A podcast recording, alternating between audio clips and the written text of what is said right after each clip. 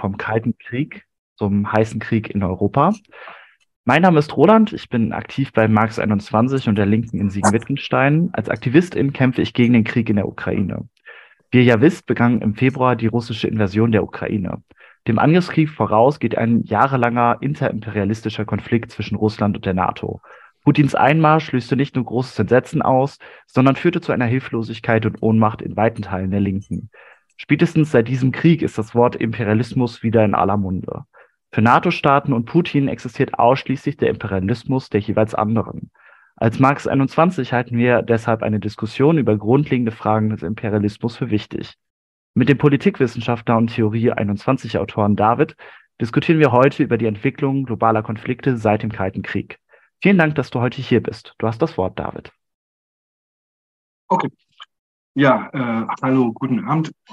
Ich halte den Vortrag heute als äh, Teil einer Reihe von solchen Veranstaltungen, die wir machen auf Grundlage der Artikel in unserem ähm, Theoriemagazin, was wir kürzlich äh, rausgebracht haben, anlässlich des Ukraine-Krieges, in dem wir versucht haben, den Ukraine-Krieg ein bisschen größer einzurahmen und äh, ihn nicht nur zu sehen als jetzt äh, plötzlichen Angriff eines durchgeknallten Putin, der halt zurückgeschlagen werden muss, sondern uns anzugucken, was sind denn, äh, was sind denn die, die langfristigen und historischen Hintergründe, in deren Rahmen äh, man diesen Konflikt jetzt verstehen muss, der halt einfach tatsächlich keiner ist, nur zwischen Russland und der Ukraine, wie wir, glaube ich, ja alle relativ einig sind. Als ich den Artikel geschrieben habe unter dem Namen äh, Lukas Seneca, war die Reaktion auf meinen ersten Entwurf und die Gliederung ähm, ja schön und gut, aber ähm, dir fehlt da der rote Faden. Was willst du eigentlich sagen? Worauf ich sagte, das ist eigentlich so ein bisschen das Thema.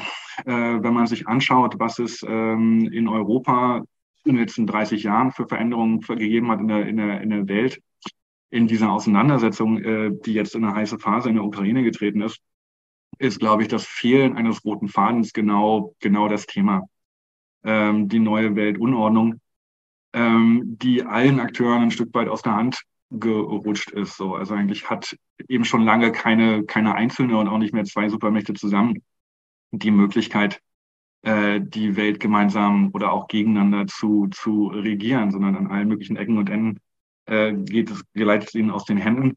Und die Welt ist tatsächlich extrem unübersichtlich geworden, ähm, was dann gerne mal bezeichnet wird als multipolare Welt. Äh, manche freuen sich drüber, ähm, aber äh, Ergebnis ist schon auch ein erhebliches Chaos und, ähm, und ziemliches Blutvergießen, weil natürlich trotzdem niemand ähm, die Hände in den Schoß legen will, sondern alle darum bemüht sind, je nach ihren Kräften äh, möglichst viel äh, Macht und Einfluss in der Welt an sich zu reißen.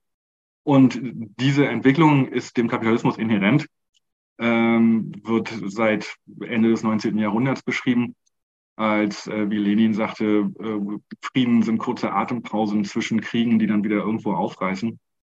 Ähm, aber trotzdem ist für uns in, in, ja, in, Europa mal mindestens und in der öffentlichen Debatte ähm, die Grenzziehung und der Normalzustand, der angebliche von 1990, äh, der Hintergrund und die Folie, vor der ähm, alles betrachtet wird, was jetzt passiert.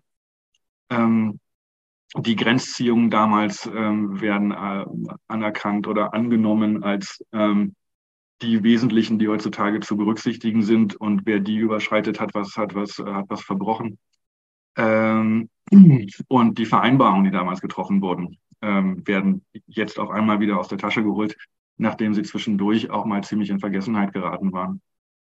Ähm, so, und was wir jetzt in der Ukraine sehen, ist äh, eine späte Folge der Entwicklung, die 1990 angefangen hat, im Wesentlichen mit dem äh, Zerfall des Warschauer Pakts, Zerfall der Sowjetunion äh, und dem Ende des Kalten Krieges, das damals ähm, nicht ohne Grund ziemlich euphorisch gefeiert wurde. Man freute sich über die Friedensdividende, die sich jetzt ergeben würde, weil man ja nicht mehr ständig dieses krasse Aufrüsten gegeneinander ähm, finanzieren müsste.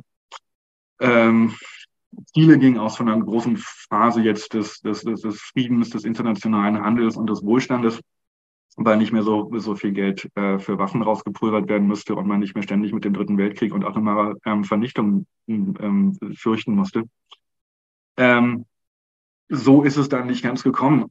Und tatsächlich befinden wir uns seit mittlerweile eigentlich 20 Jahren wieder in einer Phase, die äh, von unglaublicher Unsicherheit geprägt ist äh, und von einer Zunahme der Spannungen, Konfrontationen und Konflikte, ähm, die damit zu tun haben, ganz wesentlich, dass die USA damals ähm, den, das Ende des Kalten Krieges als ihren Sieg interpretiert haben. Äh, für amerikanische Außenpolitik und Strategie war völlig klar, dass ihre Strategie aufgegangen war, äh, den Ostblock kaputt äh, zu, ähm, zu rüsten und dadurch finanziell und wirtschaftlich äh, zu Boden zu ringen. Dadurch hatte man dann auch über den Kommunismus ge gesiegt und ähm, interpretierte das ganz klar als Sieg des Kapitalismus, des Liberalismus, der freien Marktwirtschaft und äh, deren Hauptvertreter in der Welt ähm, und Verteidiger der USA, äh, die daraufhin loszogen und ähm, die ehemalige Einflusszone der OdSSR sich einverleibten Schritt für Schritt. NATO, NATO-Osterweiterung, EU-Osterweiterung äh, bis immer stärker an, an die Grenzen von Russland an. Ähm, das führte, hatte ziemlich verheerende Folgen ähm, für ganz Osteuropa, das also wirtschaftlich und sozial äh, zusammenbrach, ebenso wie Russland auch. Äh, die 90er Jahre waren für den ehemaligen Ostblock vergleichbar äh, mit der Weltwirtschaftskrise in, äh, im Westen, also in Deutschland in den 20er Jahren, in den USA in den 30er Jahren. Absolut verheerend, äh, grassierende Verarmung, Deindustrialisierung und währenddessen Einbezug in äh, die westlichen Wirtschafts- und, äh, und äh, Militärbündnisse. Daraus entstand eine Protestbewegung, zumindest in Russland, die dann gipfelte daran, dass Wladimir Putin zum Präsidenten gewählt wurde und sagte, Schluss damit. Äh, Russland ähm, verkauft sich nicht weiter aus. Wir werden jetzt wieder zu einer Großmacht und, äh, und ähm, schmeißen die Amerikaner raus und behaupten uns wieder. Ähm, Putin ist zu verstehen als ziemlich direkte Reaktion auf diesen völlig korrupten Ausverkauf der Jelzin-Jahre äh, und die berechtigte ähm, Wut der Leute und, und, und Bereitschaft, jedem zu folgen und, und jedem die Macht in die Hand zu geben, äh, der gegen diesen brutalen Niedergang irgendwas tun würde. Der Triumphalismus der USA war schon 1990 ähm, ziemlich, äh, ziemlich irrwitzig, ähm, weil sich das Land und die westliche Weltwirtschaft schon zu dem Zeitpunkt im zweiten Jahrzehnt eines historischen Niedergangs befand. Das Ende des, des, des Wirtschaftswunders in Mitte der 70er Jahre war nicht mal 20 Jahre ähm, vorbei und seitdem ging es eigentlich so stückweise äh, und allmählich immer weiter bergab. Das ist auch der wirtschaftliche und ökonomische äh, und soziale Hintergrund für den Neoliberalismus, der ähm, von, von, von da ab praktiziert wurde, äh, mit scharfer Umverteilung von unten nach oben und einer und einem Wirtschaftsmodell, das dementsprechend auch exportiert wurde, eben zum Beispiel nach Osteuropa, ähm, das sehr harsch ist und auf sehr großer Ungleichheit beruht und alles andere schafft als Wohlstand und eben auch Stabilität, sowohl in sozialer als auch politischer ähm, Hinsicht. Ähm, die USA waren trotzdem 1990 immer noch die größte Volkswirtschaft der Welt, hatten ungefähr einen Anteil von einem Viertel der weltwirtschaftlichen Produktion. Auf dem Niveau sind sie jetzt auch wieder und immer noch, nachdem wir zwischendurch auch mal ähm, besser dastanden, aber eigentlich nur, weil der Rest noch weiter abgesagt war. Ähm, der Ostblock dementsprechend äh, demgegenüber war ungefähr halb so stark ökonomisch, ähm, ungefähr 12 Prozent. Äh, Russland heute ist bei 1,5 Prozent und die USA bei 24 Prozent, was ganz klar auch ständig zitiert wird von amerikanischen Strategen als Hintergrund dafür, dass man Russland jetzt endgültig in seine äh, Schranken verweisen will und ähm, es auf genau den Rohstoffproduzenten reduzieren will, ähm, den man haben will, und der gefälligst über seine Grenzen hinaus keinerlei Ansprüche ähm, formulieren soll. Dieser Triumphalismus der USA ging einher mit dem äh, allmählichen, aber immer dreisteren eigentlich Zerschmettern äh, sämtlicher Normen und Konventionen, die auch unter Führung der USA übrigens nach dem Zweiten Weltkrieg mal aufgebaut wurden. Ähm, das populärste oder äh, bekannteste Beispiel vielleicht die UNO, die auch während des Kalten Krieges ein ziemliches, ein ziemlich jämmerliches Dasein führte. Sollte man mal um Gottes Willen nicht romantisieren. Äh, die meisten Politikwissenschaftler sagen, die UNO war eigentlich während des Kalten Krieges gelähmt und konnte nie was machen, weil die Supermächte da gegeneinander standen. Äh, nach Ende des Kalten Krieges gingen die USA aber dann doch sehr deutlich dazu über, erstmal die UNO komplett zu vereinnahmen äh, sichtbar noch am ersten Golfkrieg 1991 ähm, gegen den äh, Irak, als der Kuwait besetzt hatte. Da gab es noch eine UNO-Resolution des Sicherheitsrates, die dem also zugestimmt hat. Äh, sowas hat es danach nicht mehr gegeben. Äh, und die Amerikaner, also die USA, haben sich seitdem aber auch nicht mehr großartig drum bemüht. Also Kosovo war der Kosovo-Krieg, der Jugoslawienkrieg Ende der 90er Jahre war die letzte Gelegenheit eigentlich, wo sie das ernsthaft versucht haben, aber nicht geschafft. Und dann gesagt, gut, äh, wenn die UNO nicht mitmacht, das heißt im Wesentlichen Russland und China nicht mitmachen, äh, dann machen wir es alleine äh, im Rahmen der NATO und dann in zunehmendem Maße einfach in spontanen ähm, Allianzen der der, der, der Willigen, wie das dann äh, Präsident Bush damals nannte. Äh, das heißt, die Amerikaner wählen sich ein Ziel, dann kann mitmachen, wer will und dem politisch Rückendeckung geben und ein bisschen auf die, einen Teil auf der Beute hoffen.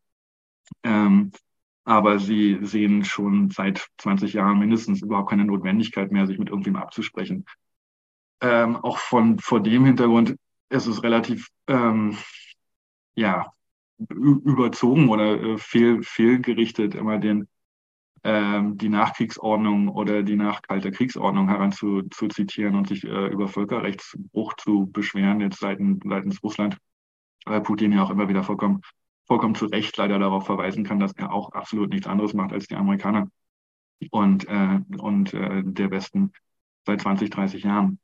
Die äh, USA erlebten, und ich spreche immer ziemlich viel über die USA, weil die USA offensichtlich weiterhin und, äh, und seit, seit langer Zeit äh, der wichtigste äh, militärische und ökonomische Faktor in der Welt sind äh, und besonders bedeutend halt für Westeuropa und jetzt auch in der Ukraine. Ähm, erlebten in den 90er Jahren nochmal einen relativen äh, ökonomischen Aufschwung, der aber eben schon mit einer unglaublichen Spaltung der Gesellschaft einherging ähm, und mit einer ähm, zunehmenden De Industrialisierung ähm, des Landes. Also die Zahlen sahen relativ gut aus, was das Wachstum anging, äh, was, den, äh, was den Dow Jones anging und äh, die, die, die Bereicherung von Unternehmen und Wohlhabenden. 1999 äh, sprengte der Dow Jones zum ersten Mal die Marke von 10.000 Punkten. Mittlerweile ist es bei 20.000. Äh, und ähm, die äh, Verschuldung der Privathaushalte erreichte im selben Jahr einen historischen Höchststand, ähm, an dem sich seitdem auch nicht mehr viel geändert hat.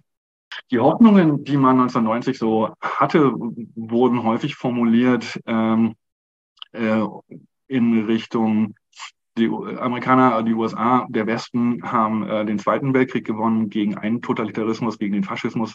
Äh, jetzt haben sie den zweiten großen Krieg gewonnen gegen den Kommunismus. Und jetzt wird eine ähnliche Zeit anbrechen wie damals.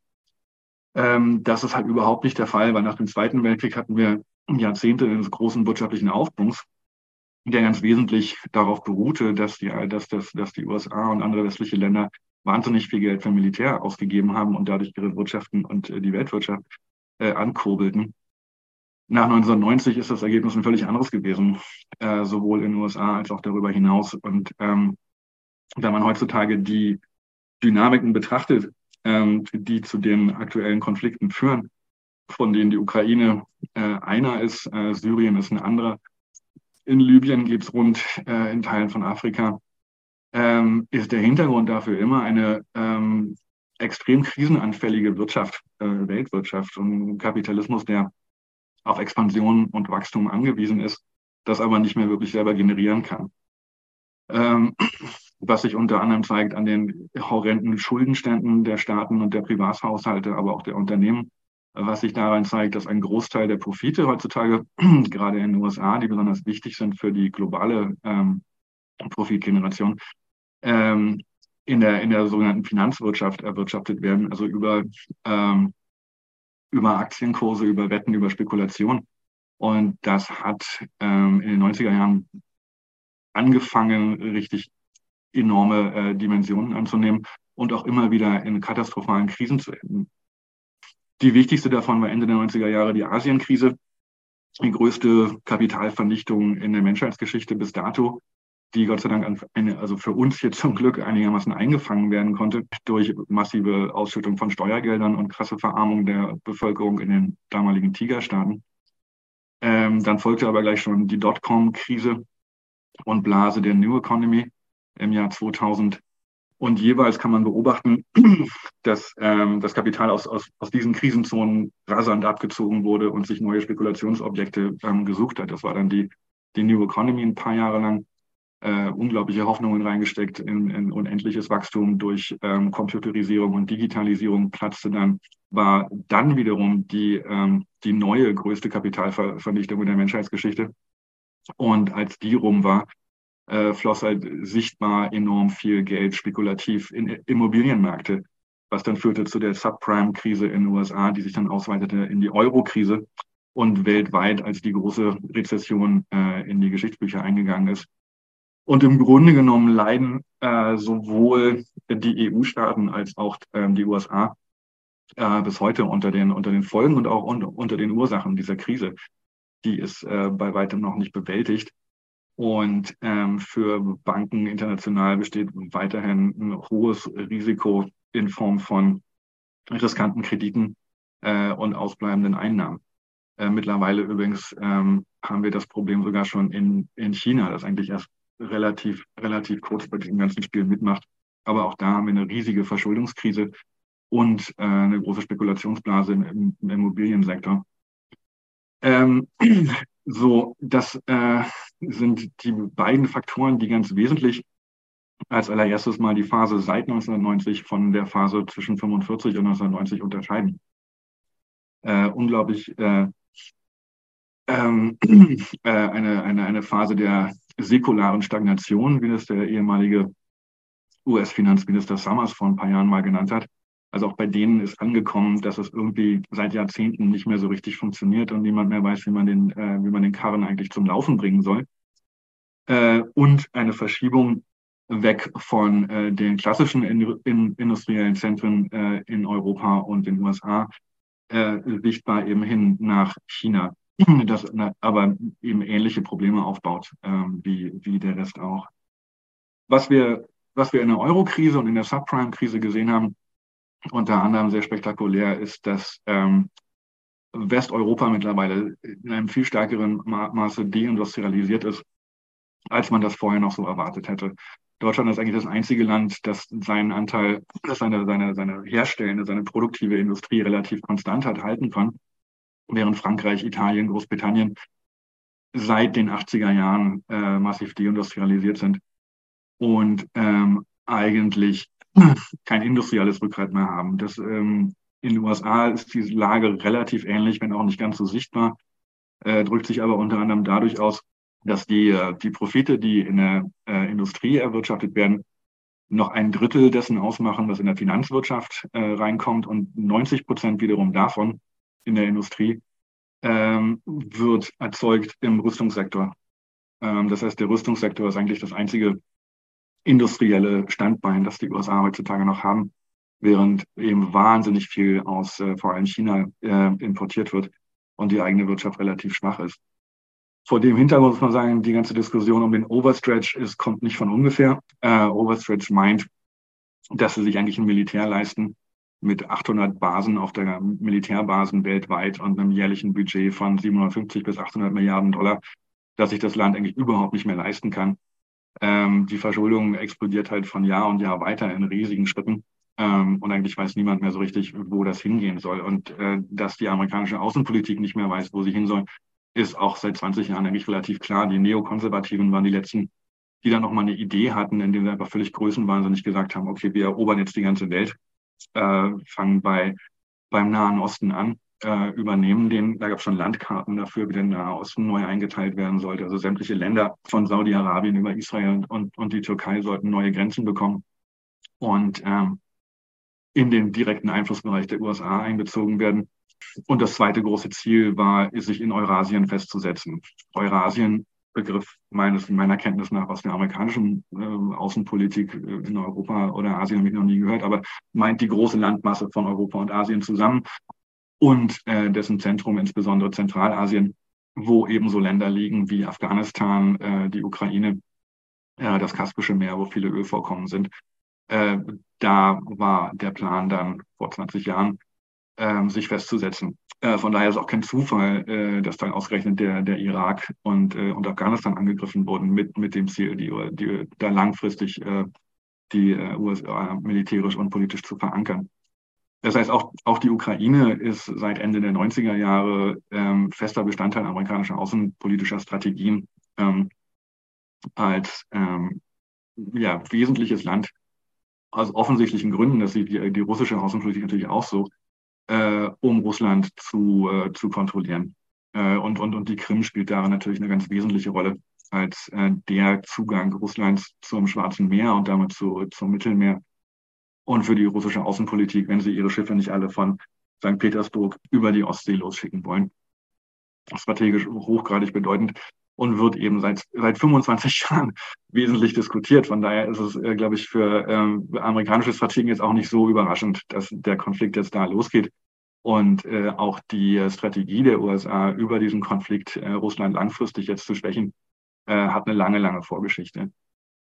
Ähm, so, äh, so, es gibt also die, die übermütige Strategie, die dann sagt, okay, dann setzen wir alles auf eine Karte. Wir haben eigentlich auch nur noch das Militär ähm, und, äh, und wir sind der wichtigste Finanzplatz. Und wir sind das einzige Land, das sich diese krasse Überschuldung leisten kann, weil alle ein Interesse daran haben, die USA am, am Leben zu erhalten und die USA, also den Dollar als, als Leitwährung zu erhalten. Dann, dann ziehen wir das durch. Ähm, funktioniert aber halt wieder und wieder nicht. Und die Abzüge aus dem Irak und Afghanistan waren, glaube ich, ganz wichtige, ähm, wichtige Beispiele dafür.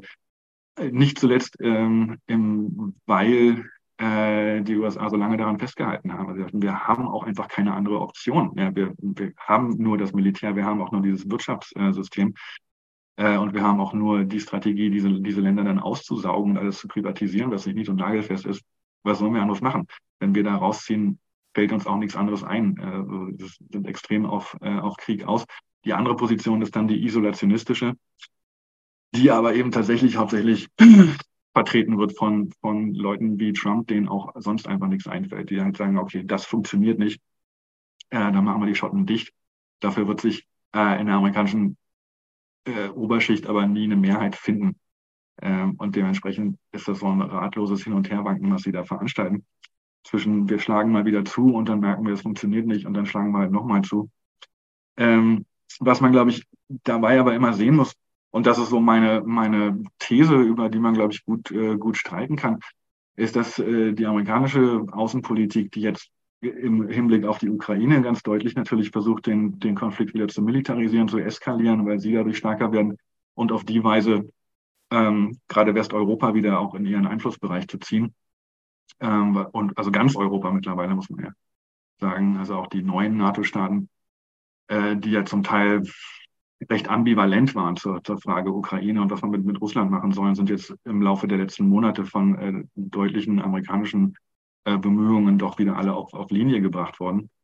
Äh, selbst Viktor Orban ähm, und so. Äh, man hat Europa wieder geeinigt unter amerikanischer Führung, ähm, Europa stärker abhängig gemacht von ähm, entweder direktem amerikanischen Öl und Gas oder von Öl und Gas aus dem Nahen Osten, wo wiederum die USA die Hand drauf haben. Und äh, die Beziehung zu, zu Russland ist, ähm, ist geschwächt. Äh, trotzdem machen die USA das alles aus einer, aus einer Position, ähm, die unvergleichlich viel schwächer ist als noch vor ein paar Jahren. Ähm, und die ständig ähm, sehr hoch pokern muss. Ähm, und nicht mehr, bei, bei weitem nicht mehr so viel freiwillige und spontane Zustimmung hat äh, der herrschenden Klassen, aber auch der, der Bevölkerung, äh, wie das nach dem Ende des Kalten Krieges noch war. Ähm, wozu natürlich auch beiträgt die Art und Weise, wie sie den Krieg führen und welche Erfahrungen Länder machen, die von ihnen in den letzten Jahren befreit worden sind, ähm, war in Afghanistan wie im Irak für die Zivilbevölkerung eine völlige Katastrophe. Ähm, genau, währenddessen ist eigentlich das einzige Land, das sich äh, wirtschaftlich einiger, also das, das, das wirtschaftlich relativ kontinuierlich wächst äh, und dementsprechend jetzt auch militärisch extrem aufbaut, äh, China. Ähm, das vor 30 Jahren praktisch keine Rolle spielt und auch wenig eine Rolle spielen wollte. China war zu Ende des Kalten Krieges abgeschottet, ließ kaum jemanden rein, äh, auch kaum niemanden raus und äh, war relativ selbst, äh, selbstgenügsam. Äh, das ist heute ein großes Stück weit anders natürlich, offensichtlich. Ähm, aber auch China ist eben massiv abhängig äh, von äh, der amerikanischen Verschuldung und davon, dass sie in die USA exportieren und dafür Dollar kriegen. Ist auch der größte, äh, der größte Gläubiger der USA mittlerweile, äh, noch vor Japan oder knapp hinter Japan, aber relativ nah dran. Ähm, und hat von daher auch ein Interesse mittlerweile an dieser kapitalistischen Weltordnung, wie wir sie haben, mit dem Dollar als Weltwährung, Ähm, und gleichzeitig kommt es aber in, in, in scharfen Konflikt äh, mit Russland. Ähm, so, bisher sind sie noch nicht wahnsinnig ähm, ähm, aggressiv geworden in Richtung der traditionellen Einflussgebiete oder noch in keinen direkten Konflikt gekommen, auch wenn sich um Taiwan da jetzt was zuspitzen mag. Ähm, aber es ist, äh, glaube ich, absehbar, dass, dass China das größte Potenzial im Moment hat für ähm, eine, als, als äh, wie das immer so schön heißt, äh, Stabilitätsexporteur. Wenn äh, der restliche Laden zusammenbrechen sollte und wir jetzt gerade wieder eine Rezession schlittern, wird womöglich China äh, das Land sein, was am besten durchkommt. Ähm, nicht zuletzt, weil es so eine zentralistische und autoritäre ähm, ähm, Regierung hat die im Zweifelsfall sehr viel stärker durchgreifen kann und, und wird, äh, als das andere Regierungen noch, noch, noch können. Äh, vor dem Hintergrund auch, dass man, glaube ich, wirklich sehen muss, dass äh, viele Bündnisstrukturen, die es so traditionell gegeben hat und die sich irgendwie der Westen nannten oder so, äh, stark am Zerbröseln sind. Ich glaube, ähm, Europa, also die, die EU gibt es ähm, natürlich noch als Struktur, und als Zusammenhang hat aber durch die Euro-Krise nicht zuletzt enorm gelitten ähm, und auch ge gezeigt, wie unfähig, äh, wie unfähig es ist, welche Spannungen es da intern gibt. Äh, in der Bevölkerung, glaube ich, mindestens der, der klassischen Krisenstaaten, äh, Griechenland, Italien, Spanien, Portugal und auch Frankreich hat die EU an, als, als Projekt enorm äh, an Ansehen verloren. In Osteuropa auch, wo man sich andere Hoffnungen gemacht hatte auf auch die EU als äh, kapitalistische Macht, die vielleicht anders reagiert, als man das äh, von den USA kannte. Äh, Großbritannien ist einfach mal ausgetreten. Ähm, die Visegrad-Staaten, Polen, ähm, Polen, Ungarn, äh, Tschechien, Slowakei, ähm, machen ein Stück weit ihr eigenes Ding und ihre eigene Bündnispolitik sehr viel kooperativer, freier im Umgang mit mal China und mal Russland und mal sonst wem. Ähm, und äh, gleichzeitig bilden sich auf der ganzen Welt immer mehr äh, spontane Bündnisse, Allianzen, die eigentlich ähm, wenig mehr sind als so Kooperations- oder Nicht-Angriffsverträge, wie wir sie aus der Zeit vor dem Ersten Weltkrieg eigentlich kennen, wo praktisch jeder Staat mit irgendwelchen anderen, irgendwelche Geheimverträge hatte oder auch offene Verträge. Ähm, heutzutage ähm, gibt es äh, Kooperationen, also äh, gemeinsame Manöver in Russland, wo indische und chinesische Truppen und sonst wer äh, Manöver fahren. Äh, Iran, Russland, China machen mal was zusammen. Ähm, die USA machen ihre Verträge ähm, mit sonst wem und es, äh, die ganze, also die Weltordnung zer, zer, zerfleddert ja, und wird immer klassischer zu dem, was wir halt kennen als imperialistische Weltunordnung, die halt einfach nur ähm, permanenter Kampf aller gegen alle ist, vor dem Hintergrund eines schwächelnden und alten und abgenutzten Kapitalismus.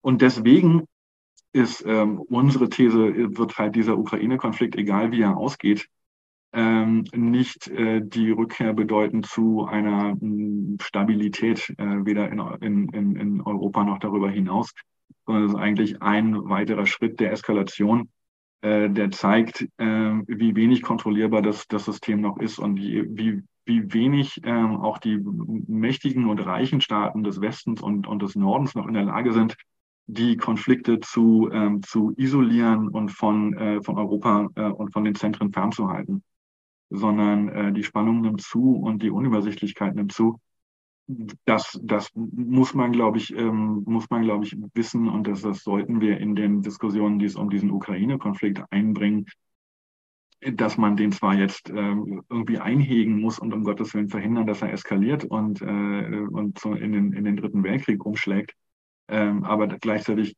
keinerlei Vertrauen in irgendeine ähm, neue europäische oder sonst wie Sicherheitsordnung unter Einbeziehung Russlands oder ohne oder so ähm, weil sich an diese Vereinbarung einfach niemand, äh, niemand mehr halten wird. So, das kann man vereinbaren, wird aber nicht dazu führen, dass es nicht wie zum Beispiel auch zwischen Griechenland und der, und der Türkei äh, zu Auseinandersetzungen kommt äh, oder sich in, in Syrien äh, Armeen aus allen möglichen Ländern gegenüberstehen, die eigentlich sich geschworen hatten, äh, in, was weiß ich, also sogar äh, gemeinsam in der, in der NATO zu sein. Also zwischen der Türkei und den USA gab es im Zuge des Syrien Konflikt ist ja auch wirklich scharfe Auseinandersetzungen. Äh, und ich, wir sind in eine Zeit eingetreten, wo diese Grundstrukturen äh, von Imperialismus und Kapitalismus wieder voll zum Tragen kommen. Und zwar in einer Weise, wie man sich das vor ein paar Jahren noch nicht hätte vorstellen können. Und das wird so weitergehen. Das ist die wesentliche Lehre, glaube ich, ähm, die man aus den Entwicklungen der letzten 20 Jahre ziehen äh, kann. Und ähm, mein letztes Wort zu diesem Teil. Super, danke dir, David, auf jeden Fall bis hierhin für diesen sehr informativen und lehrreichen Vortrag. Äh, über das, was wir auch gerade gehört haben, wollen wir auch gleich diskutieren. Ähm, für die Diskussionsrunde, die gleich eröffnet wird, wird es eine doppelt quotierte Rednerinnenliste geben.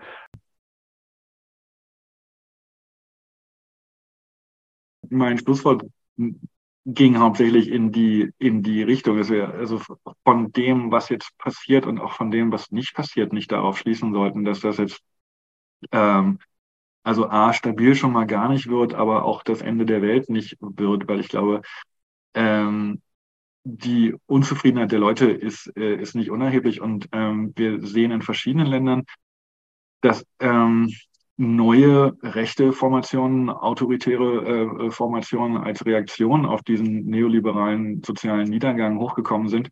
Äh, häufig aber auch auf einem, wie Hitler übrigens seiner Zeit auch, auf einem Antikriegsticket. Ähm, äh, die FPÖ-Regierung vor 20 Jahren war auch, hat sich auch unglaublich beliebt gemacht, dadurch, dass sie damals den USA die Überflugsrechte äh, verwehrt hat, als die äh, im, im Irak ähm, einmarschiert sind wozu die deutsche Regierung unter Schröder damals nicht bereit war.